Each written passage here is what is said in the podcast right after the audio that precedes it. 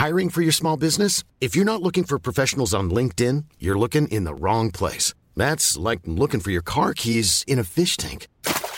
LinkedIn helps you hire professionals you can't find anywhere else, even those who aren't actively searching for a new job but might be open to the perfect role. In a given month, over seventy percent of LinkedIn users don't even visit other leading job sites. So start looking in the right place. With LinkedIn, you can hire professionals like a professional. Post your free job on linkedin dot com slash people today. Hey, everyone. My guest today is the kind and generous John Stamos, who you know from General Hospital, Full House, E R, Necessary Roughness, Grandfathered, Thieves, and Big Shot, now in its second season on Disney plus. John and I talk about how he got punched in high school and vowed to become famous, walking in on a girlfriend and discovering an extra pair of feet, the legacy of Bob Saget, mediocre parenting advice, John's upcoming memoir, If You Would Have Told Me, how he met his wife, how I met my husband, making time for the important things, and a lot more. Today's caller is Derek, whose eleven-year on-and-off relationship has led to his mistaking drama and obsession with passion and love. Now he finds himself unappreciative of more stable, generous partners and wonders how he might break the pattern.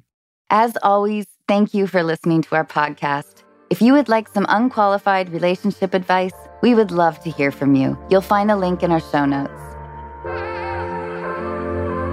Ladies and gentlemen, you are listening to Unqualified with your host, Anna Ferris.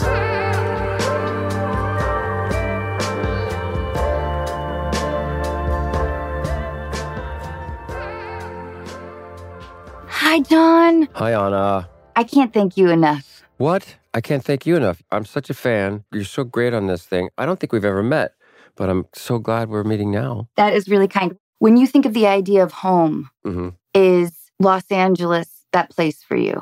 I think of home as Orange County. My parents are both gone now, which breaks my heart. My dad died a long time ago, but my mother died about eight years ago. And I kept our house. It was the house I grew up in. And my mother kept every single, everything, which was cool because I could go back and... I saw that you wrote a memoir. I don't want to talk to you about that, but I just said yes to doing it. I'm like, oh, what am I doing? But I'm really glad I'm doing it because it is cathartic. And my mom kept every scrap of it. But what she did was really beautiful too. And maybe you do this for your son. She wrote a lot of notes all the time and left them all over the place. And just when you need the note the most, you find it. It wasn't long after she passed away. I'm looking at one of them. I was at my lowest and I was in the house and I'm crying. And I looked over and I saw a little piece of pink paper that she had, and it said, life is an occasion, rise to it. Don't be sad because I died. Be happy because I lived. I had a wonderful life. What a gift. Yeah. So I email my son, you know, he's four, but I mean, I'm going to write some more notes to him. The idea of dying with generosity is really profound. Isn't it? Talk about dying with generosity, Bob Saget. Did you know Bob? You must have known Bob over the years, huh? I adored that man. I did not know him well. Yeah. When he died, as you know, he had a tsunami of love that came towards him. And one of the most heartbreaking things for me was that he didn't know how loved he was. He was very insecure, you know, as all of us are, but I just wish he could, maybe he's watching, uh, know how loved he was and how many people's lives he touched. I mean, every day I have someone come, you know, Bob saved my sister with this, my, Bob did that. I wonder if that reflection, too, has given you something. For sure.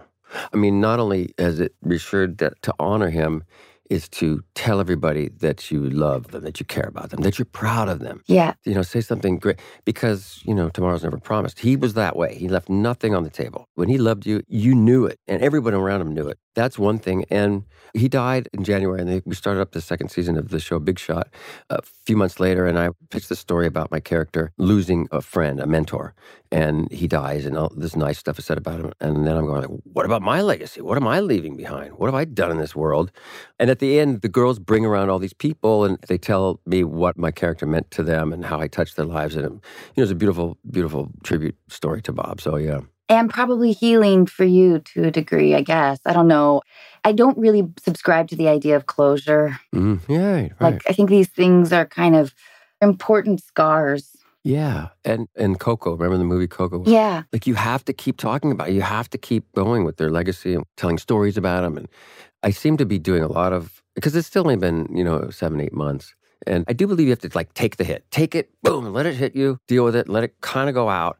But a piece of me is gone. It's the same with my parents. And it's never coming back. You get used to it, the poking, you know. Right. But um, you've handled things with grace over the years. Thanks. I don't I don't know if I have. I mean, my parents are still alive. I love them very much. I cannot anticipate their loss. You're close with them, I assume, you know? Yeah, I'm close with them. So I think my public traumas have been my two divorces.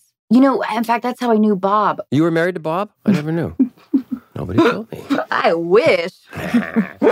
But my first husband was on a show called Raising Dad with Bob. Oh, right, right, right. He was like a side character. Right. So you married him. That didn't work. You didn't have a child with him. No. Okay. No, we didn't even talk about it. Really? I think that that's when you know. Yeah, you got to go in talking about that. We weren't futurizing at all. Uh, how old is your son now? He's ten. He just turned ten. Wow, what's that like? It's awesome. It really is. He is funny. He's empathetic, which I'm proud of, and he's kind. But both Chris and I, because we grew up in Washington State, we're new to this industry, like hustling, yeah. like salesmen, you know, and he doesn't have that. He doesn't need it. Right, right. Like right now, his dream is to own a fishing shop on a lake. Oh, cool. Hugely successful. It's better than, uh, Mom, I want to be an Instagram star. Right? I'm worried that that's coming. How do you keep him away from that now? No phones yet, or when does that start? And I need advice.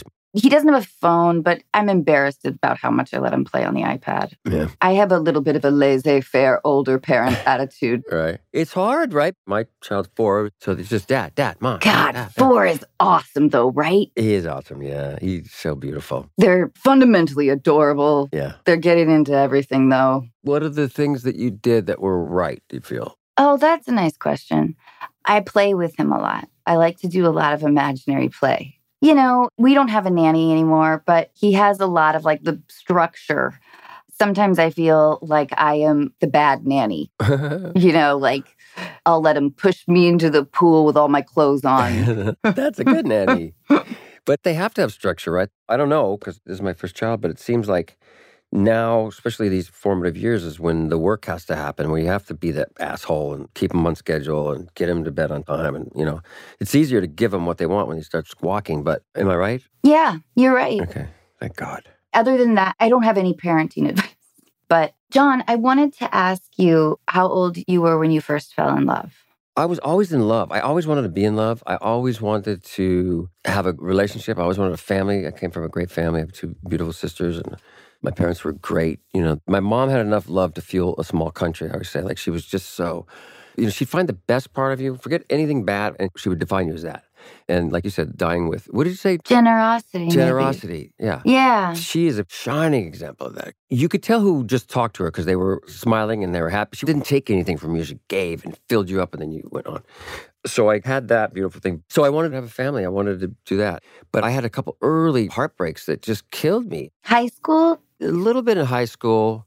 You know, I talk about this in this new book a little bit, but I was just coming out of the caterpillar phase in like eleventh or twelfth grade, and there was a hot girl who said she wanted to go out with me, and I remember it was this block party. And I was sitting in the car with some other girl talking, and somebody said, oh my God, this girl wants to go out with you. She thinks you're cute. She wants to go. And I went into this party and told everybody. Well, it turns out her boyfriend was a few houses down at the cool jock thing, and I'm sitting in this car, and he comes up to me, and he says, roll the window. I was like, hey, man. Boom, and punches me right in the black eye. I was like, what do you do? What's going on here? You know, it was terrible. That is awful. Awful. And I lived with that for so long. Yeah. You know, and he was always haunting me at school and writing, you know, stuff, I'm going to kill you.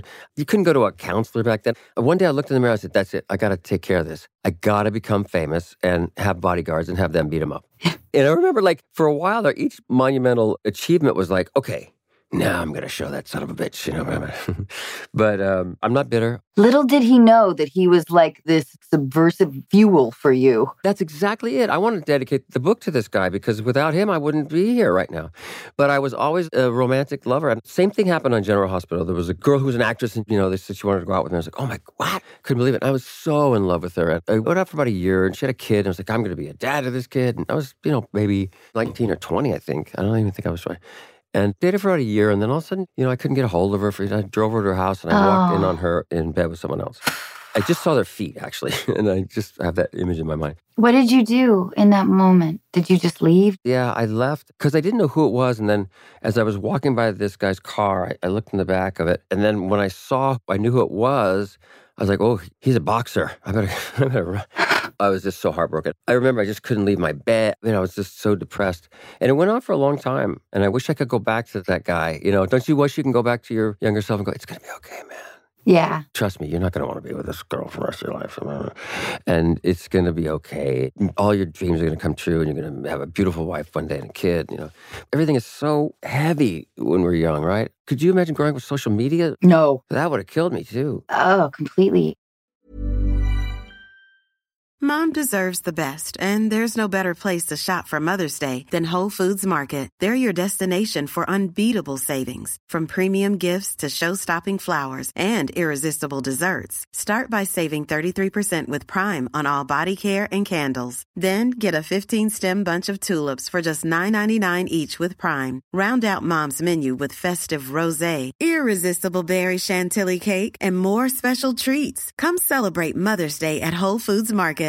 Imagine the softest sheets you've ever felt. Now imagine them getting even softer over time. That's what you'll feel with Bowl and Branch's organic cotton sheets. In a recent customer survey, ninety-six percent replied that Bowl and Branch sheets get softer with every wash. Start getting your best night's sleep in these sheets that get softer and softer for years to come. Try their sheets with a thirty-night guarantee. Plus, get fifteen percent off your first order at bowl and branch dot com. Code BUTTERY. Exclusions apply. See site for details. But John, what a testament to your character that you are like a deep romantic. I think that is a really beautiful quality. Oh. I loved it that you wanted to be generous, not to overuse the word, with your heart, that you wanted stability. Yeah. I do think as actors, some of us crave our futures to be settled. Yes, yeah. I mean, I think that's why I got married the first time.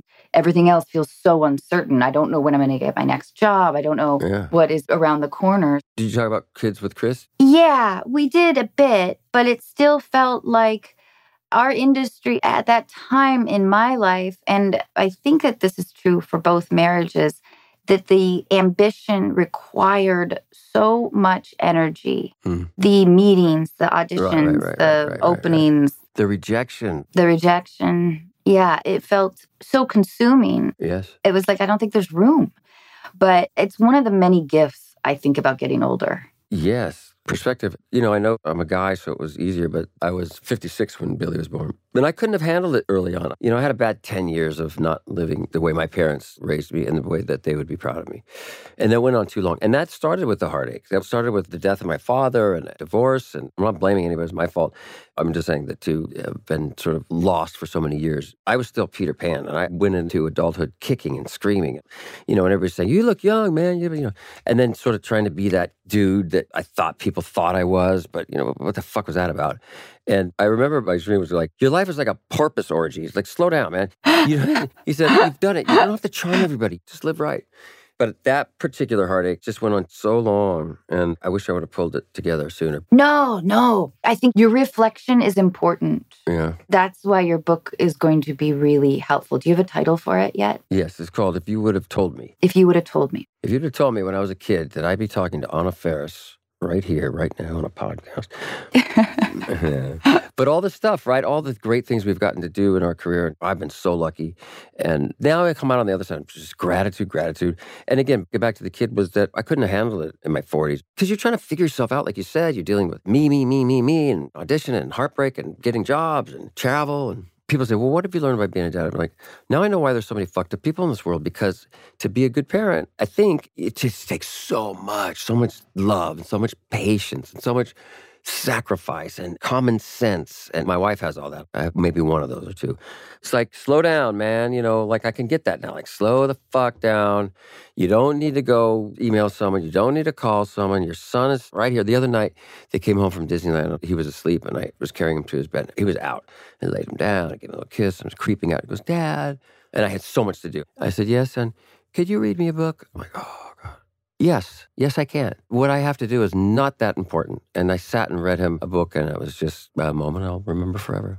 But I couldn't have done that, you know, in my thirties or forties. I completely agree. I'm grateful for what age has given me. Yeah. I feel like a fundamentally more content person. That's the way it should be if we evolve properly, right? If we learn from our mistakes. Will you give us a little love letter to your wife? Mm. Will you tell us how you met? And will you tell us what qualities really drew? I would love to. Do you know that show, Law and Order S V U? I've never had the chance to do that hard work. But I always feel like the guest stars, man, they have the journey. Yeah. And they called me and they said, they've written this role on there. And I was like, I don't want to do guest spot. I said, no, no, just hear that. They think you're absolutely perfect for it. There's nobody else they want to play this role. I said, all right, what is it? He's a serial abuser. He gets all these women pregnant, and then he has forty-seven children. And I'm like, whoa, whoa, whoa. What, what, forty-seven what, what, children. What, what, what, what, what is that me? You know, he was so egotistical. Like, he wanted to spread his progeny everywhere. And it was an interesting role. But Caitlin, my wife, was one of the girls I was trying to get pregnant. And when I saw her, I was like, I'm in love with that girl. It was one day. It was quick. She was in a relationship and I was just getting out. And so seven years later, when she was not in a relationship, I wasn't, we got back together. So what do you think it was? Well, we talked about theater. It was shooting in New York and she loved theater. We talked about Disney. She loved that, dancing. And so she told me later, well, I thought you were gay. I'm like, really? Okay. Because that's why we exchanged numbers or whatever. She said, oh, he's gay. I can be, okay, well. There's this interesting word that I found. I was talking about it recently. It's a Norwegian term. It's called forelsket. It means this indescribable euphoria you feel when you start to fall in love, that thing. But I think that's what I felt. There was that spark. And then I didn't think I was so romantic because I don't remember being as romantic with anyone else. You know, what you do is you just put time and effort, and not to make it look like that, but you just do, right? She loved Disney. So I proposed to her at Disneyland. Wait, how did you guys meet back up again? So she was in a relationship. We texted a little bit and she said, you know, I can't text you anymore. I'm okay. Oh, it's okay.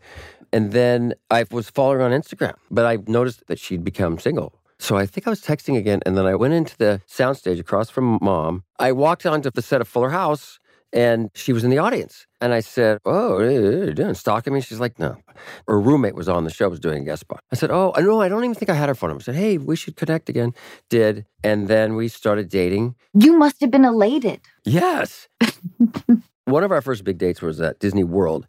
We were at Epcot, and I was wearing a hat and glasses, you know, how you get around, and nobody was recognizing me. And I thought, hmm, gotta have some people recognize me to impress this girl. You know, in retrospect, that was the last thing I needed to do to impress her. But I took off my glasses, and I'm looking around, trying to, like, make eye contact. Have you ever done this? You know what I'm talking about? I haven't, but I'm not a man. Yeah. My technique for impressing is slightly different. What is it? It's a little more like, I'm going to wear this vintage Rolling Stone t-shirt, yeah, and I'm going to be like the most fun person. I don't know, those kinds of ding-dong ideas. All those ding-dong ideas. So I thought it was that, and so I took my glasses off, nobody's way. I was like, oh, fuck, all right, I'm going to take my hat off. My hair's famous, that, that should work. Take my hat off, you know. And she's like, what are you doing? I'm like, nothing. You're trying to get recognized, are you? No, I'm not. And she's termed that Epcotting. You're Epcotting. You guys were already having familiar banter. Yeah, we were. If there's like that thread of familiarity, I love that. I think there's a kind of beauty in that. Yeah, beauty and, you know, busting my balls, I think. But also, to me, it was, this is who I want to be with. I don't want to be with, some, you know, you think you want to be with someone who's enamored with you or whatever the fuck. But, you know, she never watched me on T V. She didn't know any Full House or anything. And so you go, oh, that's what it said to me anyway. You know, I think that age has also given me the ability to love better. Yeah. You know, like we always in this industry, especially women, guys don't as much, but shy away from the mortality idea because we oftentimes calculate ourselves through the eyes of others. And I don't want to subscribe to that. But with your husband, how long have you guys been together? We've been together since two thousand seventeen. Okay. We met on a movie. So did you have those things with him? Like, did you have those moments like we just talked about that I had? I couldn't believe we were the only two people, a part of the production that were staying at the same hotel. Mm. And he was our D P. And I didn't know him that well at all. I probably hadn't spoken much at all to him. Mm-hmm. He's a quiet man.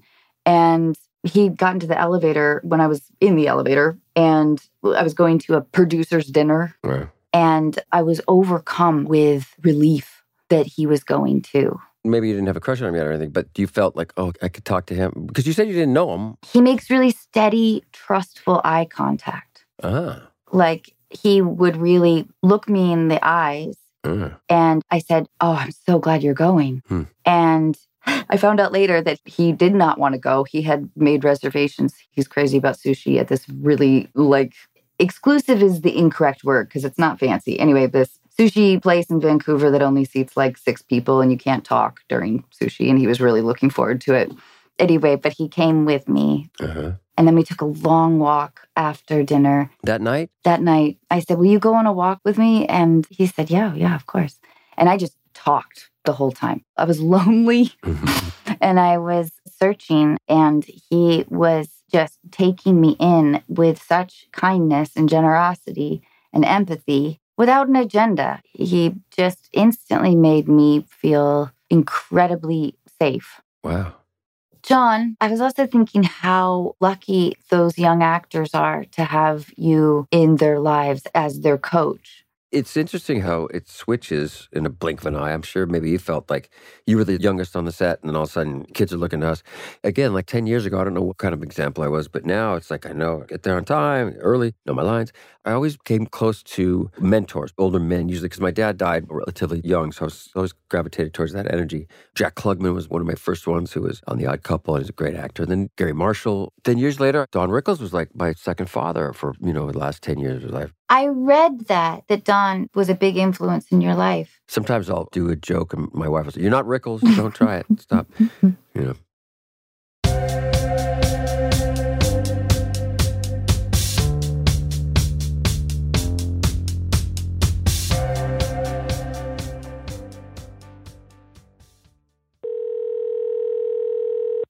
Hi, Derek. Hi, Derek. Hi, guys. How you doing, buddy? I'm doing great. Derek, I can't thank you enough for your letter. Will you tell us all what's going on? Yeah. So I'm thirty-three. I've been single for a while, and I find myself kind of jumping in and out of these relationships and finding myself getting really, really bored in relationships with people who love me and treat me right. Right, sure. Right, right, right, right. Yeah. So, you know, I did some therapy and tried a few things and definitely stayed single for a while just to figure out, like, is it me? Is it not being comfortable enough alone? And so then I jumped back in and tried another relationship and found somebody who liked me and who wanted me, and the sex was good. And then it's like I wake up one day after about six months and it's like that fire just goes out. And so then I stay in the relationship for about another year. With resentment?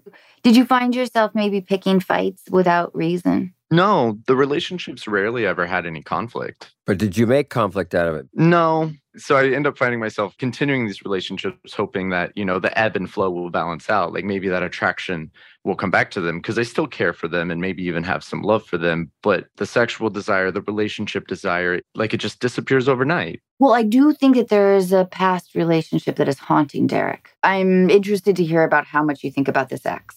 So this ex was present in my life from the time I was sixteen until about the time I was twenty-nine. God, that's young. Oh, yeah. Met on MySpace back in the day.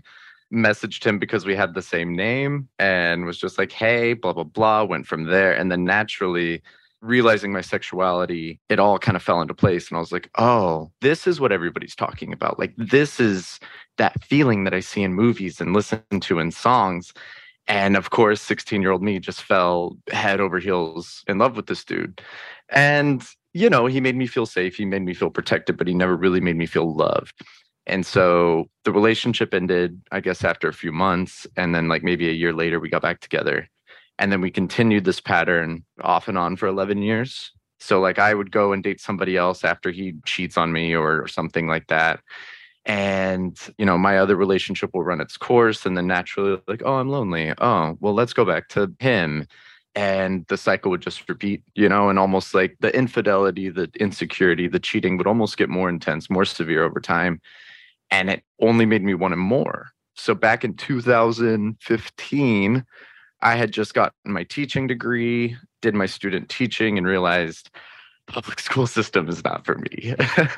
So he said, hey, well, I'm moving out to Asia. Do you want to come with me? And I was like, fuck, Asia. Can I just go to Asia? I was like, where? He's like, I'm going to Vietnam to expand my business. And I was like, cool, let's go. But as friends, because like, we're done, done, right? And he was like, yeah, we're done. And then, of course, we were not done. Of course, yeah. You don't go to Vietnam as friends. Yeah, and we had never even lived together in the past. And then we just moved there together. I fell back into the pattern of falling hopelessly in love with him. And to give you a little insight into the relationship, it's like every time you would pick up his phone, I'd be like, oh, who's he texting? And then I would start doing things to like pull that attention. And I feel like my brain kind of established that as passion. Right. Was he unfaithful in Vietnam? Yeah. I think you guys are in a pattern of hurting each other. Hopefully you've stopped, right? Are you guys finished now? Oh, yeah. So it finally reached a point. I had a major tragedy happen in my life while I was living abroad. I had gotten a call one morning that my mother had killed herself. Oh, oh gosh. Oh, Derek. Yeah. Thank you. This was six years ago. Oh, gosh. I'm really sorry, Derek. I'm okay. Sorry. And, you know, he wasn't like the warmest person. And he's a little bit on the autism spectrum. So things are a little bit more black and white to him, not so emotional. And there was this moment where maybe I had found out like two or three hours prior about my mom. And, you know, I'm kind of just like pacing around the house. I'm going through all the different stages really quickly. And after the shock wore off, I started to get angry, right? And kind of like yelling, I'm kind of like not understanding, and like I'm not yelling at him, but I'm I'm emoting. Sure. And he says, you know, you're you're being kind of a dick, and if you want me to just go get you a hotel room until you're over this, let me know. Oh God. So you're going to pay for like a decade of hotel room, like and the therapy, please. But that must have told you right there, Derek, that this is the wrong dude. It was. It's almost like it was a good thing that you saw his true colors at that moment, because like must have made it easier to go fuck you, and that's it, and you're a heartless piece of shit, and I'm not going to be with you anymore, and I can't look back. And you know, you'd think it would have been the moment, but you know, I just had the biggest pillar of support abruptly removed out of my life, and he was the only other person in my life, and I just couldn't imagine taking that other leg out from under me. So I stuck around with him for maybe about another year and a half. And naturally, my grief and how I'm dealing with everything started to really come to a head. I started to develop really, really bad anxiety. And we owned a bar in Saigon together. And he was working at the bar and I was at home trying to go to bed. And I had this really, really bad panic attack. And I kept trying to call him and he wasn't answering. Obviously busy at the bar, whatever. And I texted him. I said, hey, I just need you to talk to me real quick. I just need five minutes. I need you to help calm me down. And he said, you know, you always pick the worst times to do this. Oh, man. And that was the moment that I was like, I'm done. And honestly, it took me about a week to really process that emotion. And of course, with my friends and stuff and talking it through. But it was the first time in that eleven years of dating him that I felt like I had finally gotten over him, that I didn't want him anymore. Like I have zero desire to ever be with him again. And it's been really, really liberating. Good. So here are my questions though. How long ago was the last time you guys had contact? Let's see. It was a year before I left Vietnam. And then I spent three and a half years in Taiwan. So this was four. Oh, wow. So you left Vietnam. And then you moved to Taiwan. Why did you do that? That's amazing. To prove to myself that I could, that I could do something like this by myself, without my mom, without him. Did you do well? Yeah, yeah. Good, good, uh, good. I got established and I got a job teaching. But eventually, you know, I started to feel unfulfilled. Things back home, things in the wake of my mother's death had not really been sealed yet and still haven't been sealed. Is your father still around? He is. They were divorced for most of my life. But he and I are pretty close. That's good. That's good. But things eventually got to a point in Taiwan where I got really, really depressed. Therapy wasn't doing it anymore. I finally sought out medication. And that got me to a point where I was like, okay, I can move home. I just moved back this year. When I read your letter, I was thinking about the collective uncertainty that a lot of us feel right now. Like the pressure to make decisions. But Derek, I want to know how much you think about him. Well, after I broke up with him, I didn't make the best decision to jump into another relationship. I had a cousin, like a third cousin, twice removed kind of situation, who lived in Vietnam as well. And he was like, oh, I have a friend who has a little brother who's also gay. Y'all should be friends. And so I met up with this guy to be friends. And then, you know, maybe in my insecurity, instability, my need to like cling on to something for support, I just ended up in another relationship and stayed with him literally until I left to Taiwan. Tears, heartbreak, all of that. That was the first moment that I was like, this is a happy relationship. This is a guy who cares about me and does things for me and makes me feel validated. Why don't I want it? Right. Sometimes we're attracted to getting hurt, right? The key here, I think, too, is how to move forward, right? A big part of that long-term relationship was right when you came out, right, or you realized you were gay and he was there, and that I would think would carry a, a lot. It kind of makes me think he really took advantage of you. It was interesting. The first thing you said about him, your ex, was that he made you feel safe. Mm. When the other things that you describe don't feel safe at all. Yeah. Did you live mostly with your mom? Yeah. You felt safe with your mom, too. Like, during all this, when you were there, could you call her and talk to her about what was going on with this guy? Oh, no. I didn't come out to her till later in life. Oh, okay. So maybe that's what I mean by safe, is that most of my adulthood, I've really been on my own without really any support financially or otherwise.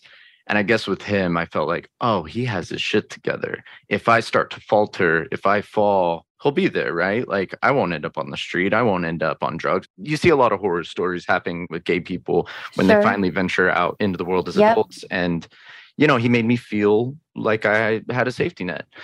Not emotional safety, though. Right. Uh. But like a bed and food. Ah, oh, man.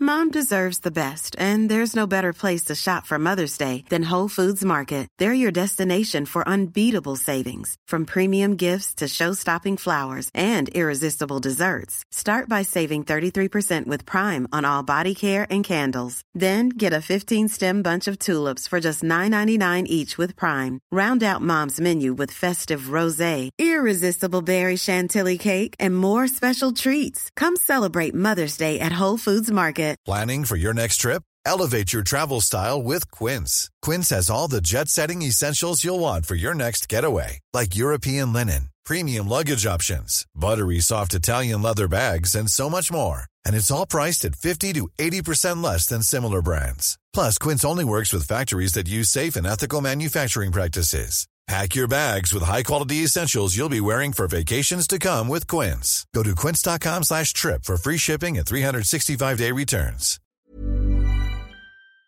And, and in your letter, you write that you're worried, forgive me if I'm adjusting this a little bit, that you're heavily attracted to the jealousy, infidelity, and that pattern of partner that is really exciting and then also makes you feel like shit. Yeah, it is that. And I didn't realize that until maybe about a year and a half ago. The last guy that I was dating in Taiwan, the same thing happened where the passion was really high in the beginning and then woke up one day and it was just gone. But I still had very strong emotional attraction to him. I still loved to spend time with him and had love, but the desire for sex was gone. The desire to be all lovey-dovey and buy gifts, it was just gone. Those kind of things do go, Derek, after a while. And then what's left there is to be someone that you love and you care about. And someone that you do want to do things with and do for. But for me, like, I remember when I first started dating my wife, I was madly in love with her. And I'd come off some relationships that were crazy. And like you were saying, you become very attracted to that nutty shit that goes on. And I thought my wife was a tad boring. And I was like, she doesn't take chances. She's just kind of safe. And now I love that about her. I know. I'm so grateful that she's not all over the place and trying yeah. to be famous and trying to putting herself out there. I mean, she does all that with, like, charity now. But those boring things, you're going to like them in the long run in a relationship, right, Anna? Yeah. I like being in a relationship. And I find a lot of solace in it. And I would always crave that. But I also understand that a lot of people are incredibly happy being single, but feel the social pressure to be in a relationship. Where do you think you are on that spectrum? So after the last ex and I broke up, before I moved back to the States this year, he had pointed out that he was doing a couple of little experiments in our relationship. He would pull back a little bit to see what I would do. And then he would tell me, like, hey, I pulled back and you started to, like, want me more. What is that about? And I was like, I don't know what that's about. It was valuable information. You may have a bad picker, Derek, right? I had one for a long time. You've been trained. And you know what I think is really amazing about you, Derek, is that you're not framing it like that. Because the first thing that I saw in your letter was, like, you were young. You know, even though he was only a few years older, he was older. And you're in a place where maybe the whole coming out was, I'm sure, like, not the easiest thing. It was different then, yeah. I wonder if that's sort of the association, too, with safety. Because I don't think he did much to make you feel safe at all. If he has the inclination to tell you that now is not the best time for me. Mm-hmm. It was fucked. I'm really glad that seared into your memory. Oh, yeah. It was definitely the step for me to like climb over this and get over it. Derek, you seem like a really sweet young man. I can see your smile. You're emanating this sort of love. You know, I couldn't imagine growing up and feeling like I was on my own. And it sounds like you didn't have that as much. So you were gravitating towards any little bit of it that you get from any of these dudes, especially the first one. But, you know, like I've been talking about this a lot. Like I'm fifty-nine, and this didn't happen until I was fifty-four, fifty-five when I met her. And I knew I wanted to be in a relationship, as I think you do. I stopped trying. I started working on myself. And it sort of came to me, but it wasn't like, it didn't look like I was going to spend the rest of my life with Caitlin, because I was trying to talk myself out of it like you do. But then I just stopped trying to control it. We really don't have much control. We certainly coming out of this pandemic, now we know we never fucking had any control. So the thing that I did is work on myself. I can't make anybody do anything. I got to be the best version of me that I can be. And I know that sounds cheesy, whatever. But as soon as I did that, the fuzziness went away from me. I sober, I got to get sober. And then all of a sudden, this person came into my life. That you could see. Yes. And you could accept her honest love. Yes. That's a hard thing. I couldn't do that at thirty-three. It took me till I was forty. Yeah. But Derek's sharper than us. I think he's already way more together than the two of us put together just by looking at him and talking to him now. That's very flattering. Thank you. But look at that smile. You got it, man. Just sit back and be a good person like you are and work on yourself. The good thing is that you've been through some shitty, you know, relationships. And you go, okay, I know I don't want that. I don't want that. I don't want that. One guy who's playing games with me and trying to figure out if I love him, I don't want that. So you'll start to narrow down what you need and it'll come to you. I can tell you're a good man. Do you regret the breakup with the third cousin friend? Oh, oh, I regret how I hurt him because he was very heartbroken and he was left in Vietnam and I, I was off to greener pastures, you know what I mean? So it was a lot easier for me to like move on physically and emotionally. I do regret ending the relationship, but I don't regret not sticking around because I knew it wasn't going to go anywhere. I had a lot more healing to do. There was a lot of things with my mom's death that I hadn't really worked on, put in the emotional labor. I mean, it felt like I was in a sinking ship and I was jumping and grabbing onto anybody, yeah. But I kept pulling people down with me. And when they would sink, I would jump onto another one. But you know, yes, it was painful, but I mean, you saved him from the big pain of sticking it out. There's something about being in a dramatic relationship. You get to indulge in the pain and the euphoria. And it kind of feels like you're always in that place of heady excitement, like when you first start dating someone. But it's not sustainable and it's exhausting. How did you get away from that? Age. It is attractive. There's a great book called The Molecule of More, which talks about how you want these endorphins to be released. And we're attracted to that. Being in a relationship like that, it comes out. And certainly if that's what you grew up in, it felt comfortable. When you get into that weird, shitty place, it's like your place. You feel good. But to get out of it is the key. And it sounds like you said something earlier. You wanted to work on yourself. You wanted to fix those things. You want to deal with your mother. That's the right path. And not to look back. I mean, you got enough from the past, I think. You're wise beyond your years, Derek. Yeah. I'm super impressed by you. I bet that you witnessed a lot. You look like you're an observer. And that could be linked to when someone loves you well, that it feels boring. Yeah. That it feels too safe. I really think it's interesting that you described Ryan as a safe relationship. I wonder if you should reframe that in your head a little bit. Yeah, that makes sense. Yeah, that's probably a good idea. You kind of romanticized a little bit the early portion. Not that I want you to linger in the past when we have these heartbreaks and torture at a young age. Ugh. I think it makes us vulnerable and raw. I think it also makes us more empathetic. I think it definitely makes us guarded. The practical thing, I guess I would say, would be to maybe be single for a minute, yeah, but not actively. And attempt to not withdraw when someone's giving you love, even though that's hard. You know what I mean? Okay. I remember when I started dating my wife, because I had a lot of same things. Like, this isn't exciting enough. I don't, like, sounds like you've had the exciting, the thing with the first guy, sex was great, fireworks, right? And then you've had the stable dude who was a little too stable and you weren't crazy in love with him and you missed some of the fireworks up and down. By the way, the fireworks go away, right? on. So you have to be open to finding someone who has both and you will get that. And you can still have the fireworks when you really know someone, which takes effort, but when you trust someone and you know you're both committed, the fireworks can be even more amazing. You deserve it. You will get it. I promise you. But just look for it and go a little further than you might. Yes. And you know what I did? I said, you know what? I don't know if this is it, but I'm going to put all of my effort into it. I'm going to give every fucking thing I have to this relationship. And if it doesn't work out, then I know how to do that. I know that process. And luckily it worked out. But if it didn't, I knew that I gave it everything that I had. There's no rush. It could happen in three weeks. You could be right. Don't put a time on it. Yeah, that's true. That's true. I mean, honestly, my head has both of your opinions like combating each other all the time because it's like, well, you're only getting older. Your looks are only going to fade. No. Da, da, da, da. Oh, my yeah, God. Don't worry about that. You have so much to offer. You're so smart. You're worldly. You are attentive. You're empathetic. And we don't have to label ourselves for eternity, you know? You're not going to be drawn to drama or pain or people that hurt you forever, especially because you're already like recognizing sort of some of these ideas. You're in a total place of transition right now. Yeah. yeah. So it's not fair for you to judge your future. When your mom killed herself, you didn't come home? I came back for the funeral, came back a couple of years later for a visit, and then stayed in Asia for five years. So I'm sure you're in the process of dealing with your mom's death still. Yeah. And you certainly were with somebody who didn't hear you. Yeah, that's absolutely true. There was a part of me not coming back to the States that definitely felt like I was a bit like an ostrich. You know, I was sticking my head in the sand.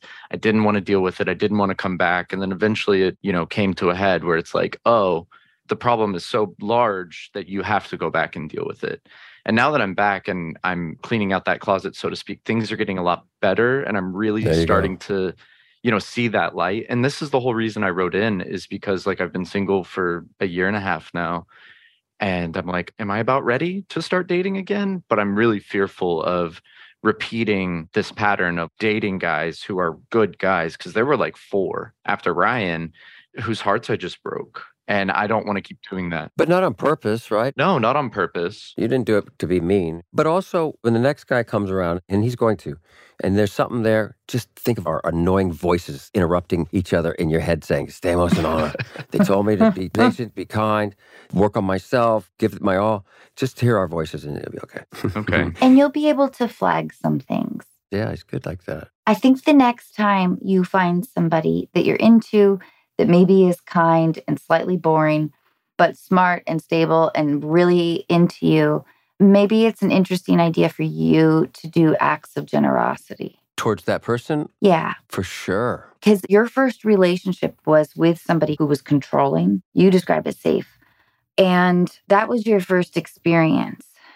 And it lasted for a long time. So maybe there's some kind of advice in the attempt to be a caretaker and see how that element feels. That's very poignant. I like that advice. Oh, good. I guess I'm kind of used to those acts of generosity being spawned by something else, being spawned by perhaps jealousy and insecurity, doing generous things to grab attention instead of doing generous things because you care about the person.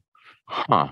There's also a thing that I've tried to do too when I was in some of these moments like you've been, and it was just like, be of service, like get out of your own self and go help somebody, go to a shelter, go to a thing, whatever your charity might be, be of service, you know, put yourself back. Did you feel better or worse after talking to us? Yeah. How did we do? Yeah, no, I feel great. I mean, obviously this is something that I spend a lot of time thinking about. Too much. Derek, you got to ease up on yourself. Yeah. This is why I brought it up too, is that I notice so many people putting so much pressure on themselves to get the whole thing figured out mm-hmm. when you have a lot of time and you just moved back to the States after having been abroad forever in a very different kind of chaos, you know? Is there just a way to break the imprint though? You know, I do feel like a bit of a duckling. It was my first experience. That's what I followed forever. I think you're thinking about it too much and you got it together. If you can, just go think of others for a little while. See what that does for you. Okay. You're not cemented into this at all. You are not going to be drawn to abusive people for the rest of your life. You're just at a moment right now where you're thirty-three, which is like the new nineteen. And there's been a lot of shift and not as much noise. So you are with yourself a little more. Is that your mom's house or is that the house you... This is my brother's house. Oh, and how's that relationship? How's he doing? We're two very different people. He's more of a cowboy, and I clearly am not. But is he kind? Does he listen? Is he been helpful? He's letting me stay here for free. We've never really been very close, but I'm using this time to really rebuild our relationship because we haven't been close at all as adults. Derek, I'm so impressed by you. Oh. Please know that. Truly, I love that you describe people with a huge degree of generosity without resentment. That's a character quality that is incredibly admirable. Oh, thank you. I've been working really hard these last few years, so a little bit of acknowledgement does go a long way. Thank you. Oh, yeah. Will you hug your brother? Tell him, like, thank you. You'll get it back. He wants to love you. Yeah. And things have gotten so much better with us. Oh, good. Are you there for him, as Anna said earlier? Yeah. Like, I've been doing a lot of things with him that really bring no benefit to me. Good, good. Good. Laugh at his dumb jokes. Oh, I do. Good. Laugh at our dumb jokes. Oh, I do. You know, the more love you give. I think you got it together. Yeah. I believe in you. I think that you're really, really strong and you're really, really smart. Thank you. Derek, it was really nice to meet you. And I can speak for myself. I got a lot out of it. It was an absolute pleasure for me to meet you too. I mean, something I wouldn't think I would have had a chance to. So I really thank you for your time. I can't thank you enough. Thank you, guys. Thank you, Derek. Nice to meet you. John? Anna, what a delightful ten hours we've had here together. I know. You are fantastic. You're so funny. You're so sweet. Everything is just right on the surface. And that's what makes a great entertainer, a great podcaster, and a good friend and a good wife, I'm sure. And a good mother. Thank you. Thank you for having me on this. You know what? You are qualified. Thank you so, so very much. You're welcome. For everything, for your generosity. I didn't want to overuse that word, but that was what I keep thinking. You have a generosity of spirit that's unparalleled. Thank you. I really appreciate you.